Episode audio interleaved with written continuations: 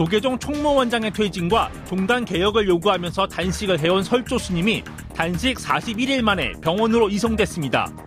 다행히 위급한 상황은 넘겼지만 건강 악화로 더 이상의 단식은 위험하다는 게 의료진의 판단입니다. 하지만 조계종 측은 아무런 입장도 밝히지 않고 있습니다. 이런 가운데 설정 총무원장은 지난달 27일 마음을 비웠다며 빠른 시일 안에 진퇴 여부를 결정하겠다고 밝힌 상황. 조계종을 둘러싼 의혹과 갈등의 근본 원인은 무엇인지 또 향후 종단 개혁의 방향은 어디로 가야 할지 명진 스님을 스튜디오에 모시고 이야기 나눠봅니다. 이슈파이터 3부 시작하겠습니다. 아, 무려 41일째 조계종 총무원장 설정 스님의 퇴진 그리고 종단 개혁을 요구하며 단식 농성을 벌였던 설조 스님이 예, 지난 월요일 건강 악화를 이유로 단식을 중단한 채 지금 병원에 가 계신 상황입니다. 설조 스님의 건강이 악화하면서 진퇴 여부를 조만간 밝히겠다고 어, 설정 원장이 얘기를 했었는데 최근 다시 인터뷰를 통해서 그동안의 모든 의혹을 부인하고 있습니다. 앞으로 종단 개혁은 어떻게 되는 걸까요? 명진 스님 모시고 자세한 말씀 들어보겠습니다. 어서 오십시오, 스님. 네. 어, 더워서. 그러니까요. 어떻게 지냈습니까? 너무 아무리 봐도 이 더위는 네. 그동안에 인간이 저지른 지구에 대한 범죄 행위를 음. 지구가 복수하는 거 아닌가 하는 싶을 정도로 폭염이 심해서 예. 많은 걱정이 됩니다. 아, 지구의 복수가 시작됐다. 그렇죠. 예. 그동안에 인간이 저질렀던 뭐 때문에 지구 온난화, 음. 뭐 뭐 여러 가지 공해들 내뿜으면서도 네. 방송 안 하고 예. 모든 공해 물질 내뿜 내버렸잖아요. 네. 이게 지구도 복수를 하겠죠. 그런 차원에서 봐야 된다는 거죠. 음, 어, 그러니까요. 어, 스님 말씀 딱 들으니까 어, 자꾸 그 이제 빨대도 쓰지 말아야 될 거고 플라스틱도 쓰면 안 될 거고 네, 걸어 다니고 뭐 이렇게 네. 다 네. 우리가 할 수 있는 인간이 이제 좀 반성하는 차원에서 할 수 있는 모든 어, 노력을 해야 되지 네. 않을까. 근데 스님 111년 전에도 엄청 더웠더라고요.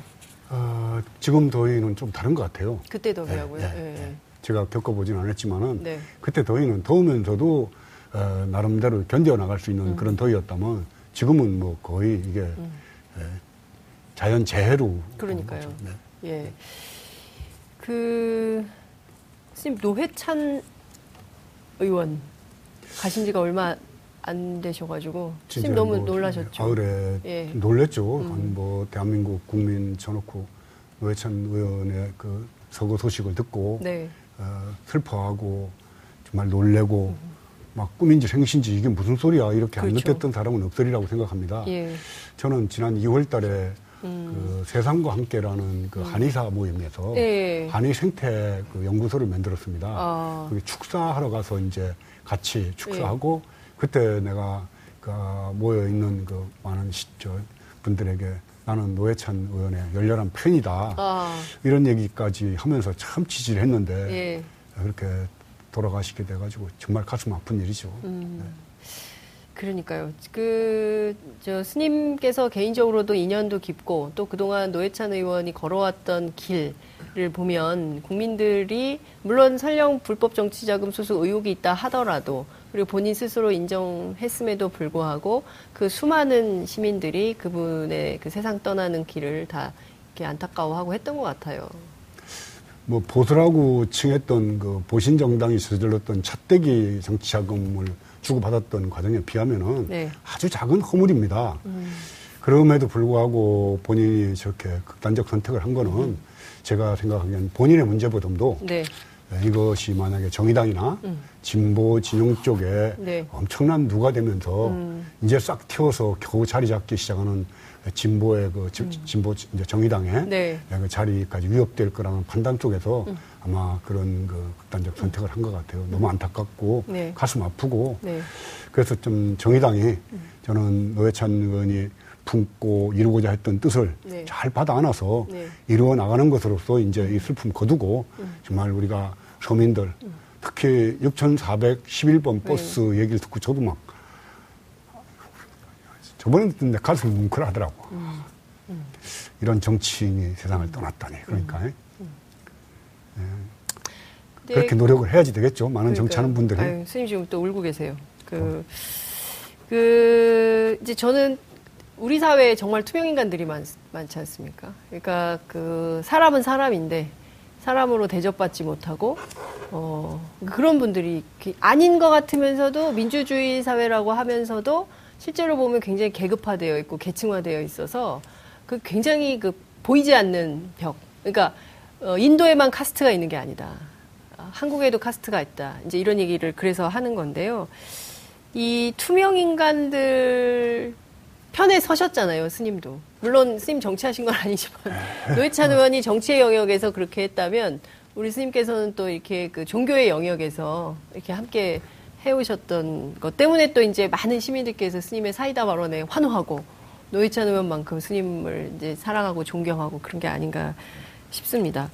노회찬 의원 같은 분은 사실 한국 사회에서 이렇게 부패하고 타락했던 지난 과정 속에서 보면은 그런 정치인은 정치인으로 봐서는 성인 반열에 올려야 될 정도로 음. 거룩한 그런 모양을 갖고 그런 모습으로 네. 정치를 해왔고 뜻을 갖고 있었고 음. 그걸 몸소 실천했고 그렇죠. 말뿐만 아니라 음. 실천적 삶 속에서 그걸 이루고자 했던 분인데 하여튼 정말 안타깝고 네. 어, 가슴이 아픕니다. 선생님 이런 건 어떻습니까? 지금 노회찬 대표가 사실 진보정당 운동한 게 30년이지 않습니까? 네. 그리고 이제 우리 사회가 민주화가 많이 됐다고 하고요. 그런데도 여전히 그러니까 대한민국에서 진보정당 굉장히 소수 정당이고 또 국민들이 이렇게 노회찬 의원이 뭐 워낙 텔레비전에서 촌철살인 발언을 많이 하니까 인기는 있지만 대중적으로 그러나 그 잘그 그 진보 정당은 잘 안 돼요. 그리고 여전히 좀 어렵고 그리고 이제 기득권들이 승승장구하고 있고 왜 이럴까요? 실제 그 이제 음. 짜놓은 음. 프레임도 있고 언론의 프레임. 또 우리 국민들이 갖고 있는 그러니까 진보 정당이 갖고 있는 저는 이 문제를 어떻게 보면 분단으로부터 오는 거라고 보죠. 아. 조금이라도 평등을 얘기하고 네. 가난한 약자의 편에 서면은 좌파 그리고 종북 네. 그렇죠. 남북 문제가 잘 풀리지 않으면 우리 경제에도 굉장히 어려워요. 맞습니다. 그 북과 가깝게 좀 친하게 우리 민족이니까 음. 서로 평화롭게 지내자 그러면은 그것이 옛날에는 방공법, 국가보안법 위반이 위반이죠. 됐습니다. 예. 평화통일가 예. 그 자체가 방공법이었어요. 예. 근데 사실은 아, 분단... 평화통일 자체가 방공법 위반이었습니다. 그렇죠.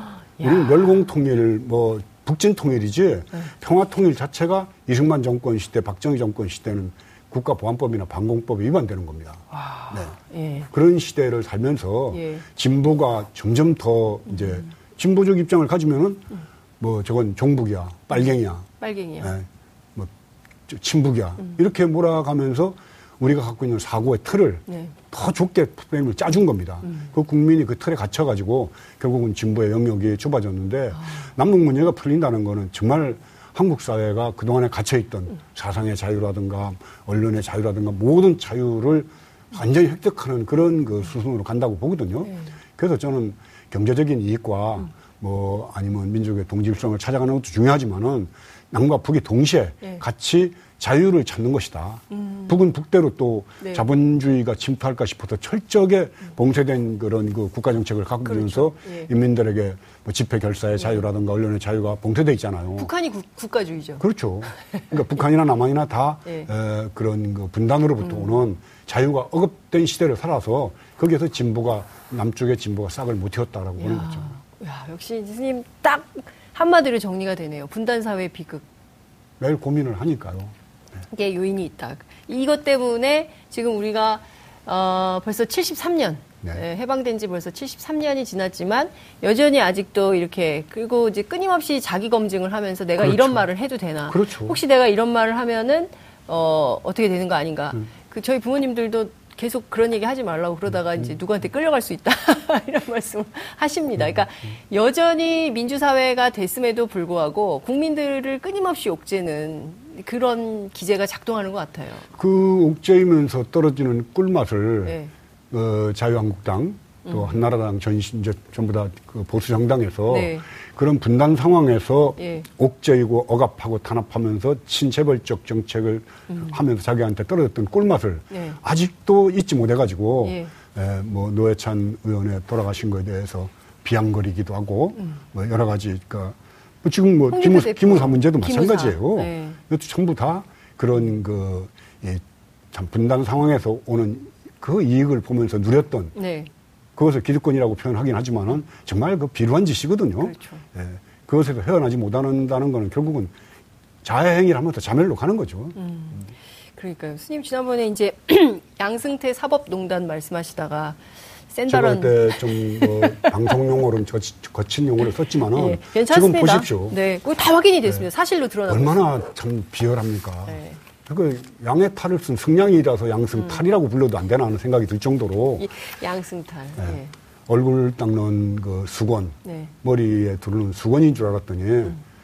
화장실 공중 화장실 청소하는 대걸레 음. 정도가 지금 대법원으로 보거든요. 음. 그래서 저는 저게 대법원 집단이 아니고 대걸레 집단으로 봐야 된다. 그런 느낌이 들 정도로 지저분한 음. 한국 사회에서 정말 지저분한 집단이 음. 어, 판사, 음.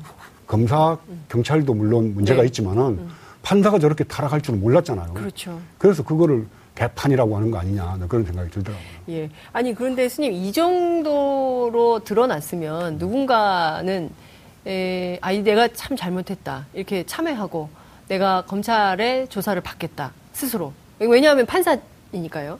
그리고 검찰도 수사를 적극적으로 못 하고 있고 또 검찰이 수사하려 그러면 압수수색 영장 같은 거 다 이렇게 그 지금 기각하고 있지 않습니까? 기가 막힌 거죠.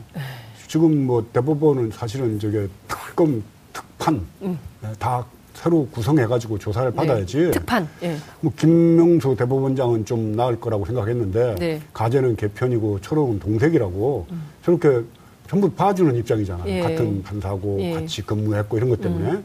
그래서 이런 뿌리 깊은 그, 이, 이 사법부의 조직에 대한 비리를 네. 파헤칠 수 있는 특단의 조치가 네. 저는 필요하다라고 보고 예. 여차지감은 그 대법원 앞에 가서 네. 촛불을 새로 들어야지 되는 그런 아주 심각한 상황이라고 저는 봅니다.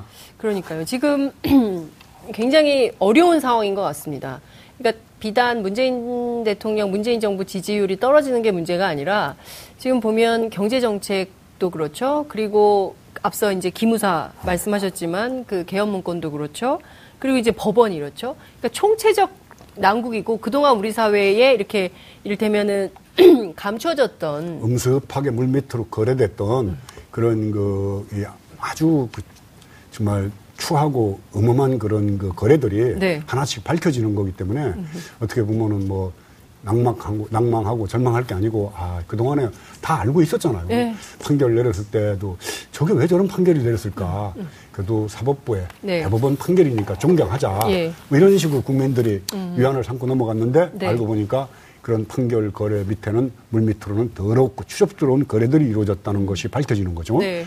양명한 사회로 가기 위한 진통으로 봐야지 됩니다. 음. 뭐 저희 절집안도 마찬가지지만은 네. 에, 이거는 제가 보기에는 73년 동안 묵어왔던 네. 그 취업, 추잡하고 비열하고 음습하게 감춰졌던 네. 그런 곰팡이를 네. 햇빛을 쬐면서 드러나는 고통으로 봐야죠. 음. 아, 곰팡이에게 햇볕을 쪼이면서 네. 어, 이거를 다 깨끗하게 청산하는 과정으로 바퀴벌레 잡는 겁니다. 바퀴벌레 잡는 네. 걸로 이렇게 봐야 된다. 그 말씀 나온 길에 스님 그 절집안 얘기 좀 여쭤보겠습니다. 설조 스님 절집안 얘기부터는 저는 뭐 우선 지금 벌어지고 있는 기무사 네. 문제도 먼저 말씀하실까요? 예, 하고 기무사. 지나갔으면 예, 좋겠는데 예. 제일 분노가 좀 일어나는 게 세월호 유족들을 예. 왜 기무사가 사찰을 했느냐는 거죠. 예. 뭐 계엄령 준비를 하고 계엄령 계획을 세우고 계엄령에 대해서 어? 작업을 했다든가 네. 이런 거는 뭐 기무사로서는 자기들이 변명의 여지가 있어요. 그래도 군이니까. 네, 군인이니까 뭐. 국가 위기 시에 우리는 뭘 하려고 그랬다든가 네. 다 변명, 면피가 된다는 거죠. 네. 말도 안 되는 소리지만 그나마 변명의 여지가 있는데 왜 군인의 그이 문제를 다뤄야지 되는 기무사가 음. 세월호 유족들을 사찰했으며 더군다나 자기들의 직접 장관인 국군 통수권자인 노무현 대통령의 전화를 감청했다는 거예요. 그러니까요. 네? 예. 국민의 세금으로 운영되는 기무사령부가 예. 대통령 국민의 손으로 뽑은 대통령 최고 최고 통수권을 국민이 부여한 거거든요. 그렇습니다. 그러한 그 이 대통령을 감청했다는 거는 온 국민을 감청 도청하고 사찰했다는 거 똑같다고 봐야 되는 거죠. 실제로 수백만 명의 네. 민간인 사찰을 했습니다. 군대 면회 오는 면회객들까지요. 그러니까. 예. 그래서 저는 그런 생각이 얼핏 들더라고요. 예. 그 이제 여름이 지금 독사가 한참 성할 때인데 어. 이 독사 중에서 제일 무서운 독사가 살무사입니다. 네. 예. 살무사. 살무사는 지 애미를 잡아먹고 나온다고라는 그런 그 속설이 있어요. 아유, 끔찍합니다. 예. 네. 그러니까 배 안에서 부화가 된답니다. 살모사는 음. 새끼가 네. 알로 못 나, 안, 나야지 되는데 배 네. 안에서 부화가 돼가지고 뚫고 나오면서 어미를 죽인다는 속설이 있어요. 그래서 나는 기무사가 말 그대로 한자만 바꾸면은 살무사라. 음. 네. 그러니까 나라의 국, 반역이죠. 네. 왕조 시대 같으면은 영모에 해당합니다. 이거는. 그렇죠. 역적이죠. 예. 역적은 삼족을 멸해야지 되는 벌을 받아요. 예. 나는 지금 기무사가 예. 왕조 시대 같으면은 예. 삼족을 멸해야지 되는 영모에 해당하는 그런 음. 큰 범죄 행위를 저질렀기 음. 때문에 네. 이 문제도 빨리 네. 뭐 특병 특검을 음. 국, 이건 국가적인 문제입니다. 네. 수치스럽기도 하고 부끄럽기도 하고 음. 자기 나라의 군인이 예. 국군 통수권자인 대통령을 예. 감청을 했다니 이런 또 험한 말 나갈 뻔했는데 제가 조심. 하겠습니다. 천인공로할 네, 이런 정도로 만행을 저지른 만행을 거죠. 저지른 네. 것으로 그런데요, 스님 그 지금 그 어떻게 군사 이급 기밀이 네. 시민단체인 군인권센터에 가 있냐 그러면서 그 임태훈 소장의 성 정체성을 문제 삼고 왜 거봐라 화장을 그렇게 진하게 하고 나오지 않냐 이런 얘기를 김성태 원내대표가 했습니다. 저는 그나마 자유한국당에서 네. 뭐 상식적인 뭐 생각을 갖고 있는 사람이 김성태 의원으로 알고 있었는데 이번에 네. 내가 하는 행위를 보니까 네. 자유한국당에서 나와가지고 바른미래당인가로 갔었죠. 그렇죠. 바른정당에 정당으로. 갔다가 다시, 다시 들어왔잖아요. 예. 벌써 당을 왔다 갔다 하는 사람은요. 성 정체성을 문제 삼을 게 아니고 본인의 당 정체성부터 뭔가를 똑바로 얘기를 해야 된다는 겁니다. 예, 본인 뭐 스스로. 뭐 혼수 성태라는 별명도 있지만은 정신 성태가 좀 이상해요. 예. 어떻게 그런 얘기를 해요? 그렇죠. 예? 예. 이거는 그것도 사실은 알고 보면은 정말 비열한 그 용어거든요. 네. 예. 그리고 방송 나오면은 화장 다 하잖아요. 그렇죠. 네. 지금 저는 화장을 했고 스님은 화장을 안 하셨습니다. 저는 오늘 너무 더워가지고 하지 말라고 그냥 나왔는데요. 예. 어, 전또 방송 볼... 나오면 다 화장을. 김성태 대표도 방송 나올 때 화장을 합니다. 네, 근데 그 임태훈 소장도 방송 나와서 화장했을 거예요. 그러니까. 예. 그리고 성정체성에 대한 문제, 성소수자에 대한 문제를 예. 그런 식으로 비양거리는 사람은 네. 국회의원 자격이 없습니다. 당장 지역구 의원도 내놓고 정치 포기해야지 되죠. 어. 자해행위를 건데. 예. 네. 그러니까요. 그리고 이제 그 전혀 관계가 없지 않습니까? 지금 그 국민이 다들 그 분노하고 있습니다. 세상에 대통령하고 국방부 장관, 윤광국 국방부 장관이 나눈 대화를 감청할 정도면 대통령 위에 기무사, 국민 위에 기, 무사 그러니까 영모라니까요. 영모. 영모. 예. 네. 그, 그러놓고도 이것을 엉뚱한 방향으로 돌리고 있고 또 하나는 지금 자유한국당 앞서 이제 저희가 박주민 의원 인터뷰를 했습니다만 어, 재판 거래, 이 재판 거래가 없었다는 식으로 자유한국당 의원들이 얘기를 하기 때문에 에, 특별법, 그러니까 앞서 말씀하신 특판, 음. 특별재판소 재판부를 위한 특별법 제정이 어려울 수도 있겠다라는 얘기를 하고 있습니다. 이거 어떻게 해야 됩니까? 너무 기가 막힌 게 네. 노회찬 의원 같은 그 정치인, 네. 노동자 출신이고 네. 또 김성태 의원도 한국노총 위원장을 하고 그렇죠. 툭하면 뭐 중동에 갔던 얘기를 하는데 네. 같은 노동자 출신으로서 정치에 입문한 분들인데 네. 어째서 한 사람은 저 모양 저 꼴이고 한 사람은 참 아깝게 온 국민이 오열하고 슬퍼하는 가운데 일찍 저렇게 세상을 떠나야지 되는가 참 아, 하늘이 또 무심하다는 생각이 들어요. 그리고 지금 특판인 문제는 실제로 같이 연결돼 있는 그런 그 판사들끼리 네. 무슨 판결이 나오겠습니까? 음. 한명숙 총리 어, 재심에서 뒤집고 네. 대법원에서 했던 그런 것들도 보면은 전부 다 판사들끼리 서로가 짜고 네. 또그 행정처에서 명령 내리는데도 판결 내린 거 아닙니까? 그렇죠. 이건 판사가 아니죠. 아, 그러니까 지금 여러 가지 문제에서 국민들이 촛불을 들어서 또 한 번 나서야 되나라는 이게 뭐, 2차 촛불이 네. 필요한 거 아닌가라는 생각이 들 정도인 거고 사실 국정농단보다 더 심각한 것 같고 더 오래된 적폐인 네, 것 같습니다. 그렇게 보입니다. 사법 적폐, 네, 네. 그다음에 군 내부의 이런 심각한 문제들은 진짜 오래된 이슈이기 때문에 이게 그냥 그 최순실 농단 이게 비교할 수준의 것도 아니다라는 말씀드리는데 지금 시간이 많지 않기 때문에 절집한 얘기를 네. 꼭 해야 될 것 같습니다. 네. 설조 스님 41일간 지금 단식 하시다가 끝내. 아니, 끝도 안 내고 병원에 가서도 지금 단식을 하고 계십니다. 치료만 받고 있는 겁니다.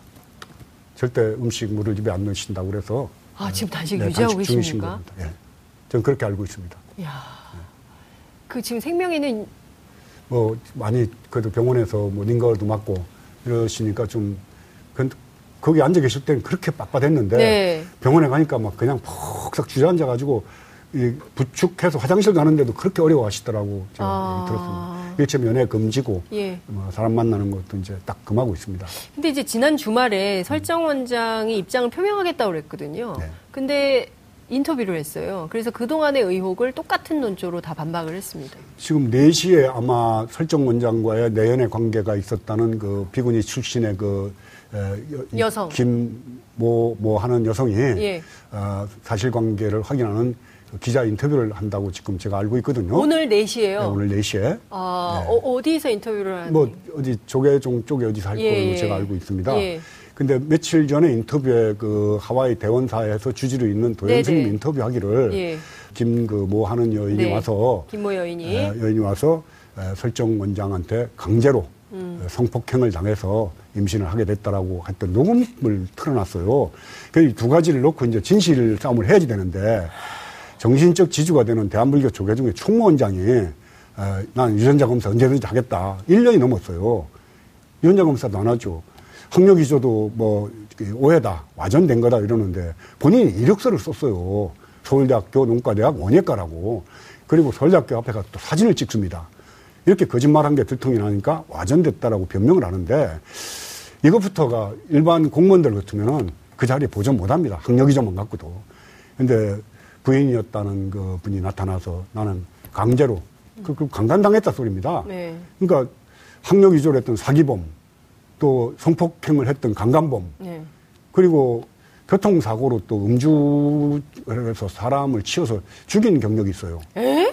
음주치사 경력을 가진 사람이 총무원장을 하고 있고 그런 총무원장을 만든 게 조계종의 자성인 겁니다. 어. 그 이제 전 원장 자성이 네. 그 약점 많은 사람을 앉혀놓고 음. 자기 마음대로 흔들려고 그랬던 게 조계종의 이제 본질이고 지금 워낙 공격을 많이 받으니까 에, 지금 설정 원장을 끌어내리고 네. 다음 대타로 또 만만한 사람을 원장으로 만들기 위해서 작업을 하고 있는 거죠. 그러니까 보통 심각한 게 아니에요. 예.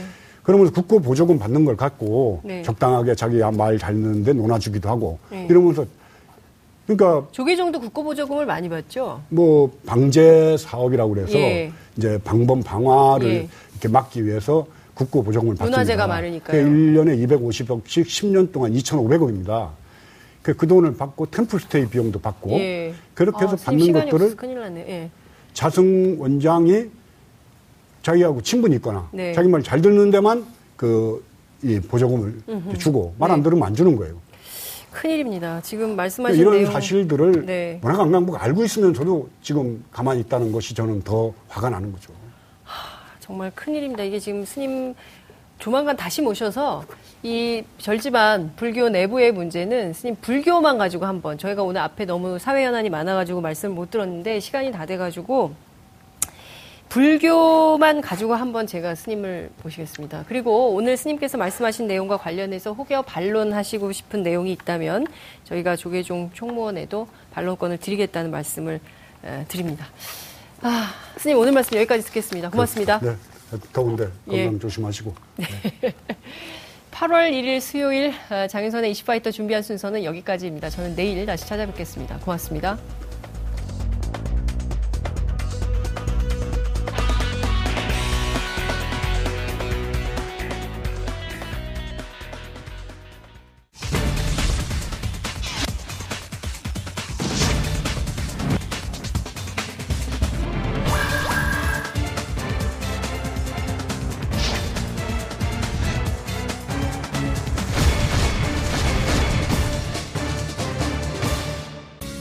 방송 좋았나요? 방송에 대한 응원 이렇게 표현해주세요. 다운로드하기, 댓글 달기, 구독하기, 하트 주기. 저 좋은 방송을 위해 응원해주세요. 다운로드하기, 댓글 달기, 구독하기, 하트 주기. 기억하셨죠?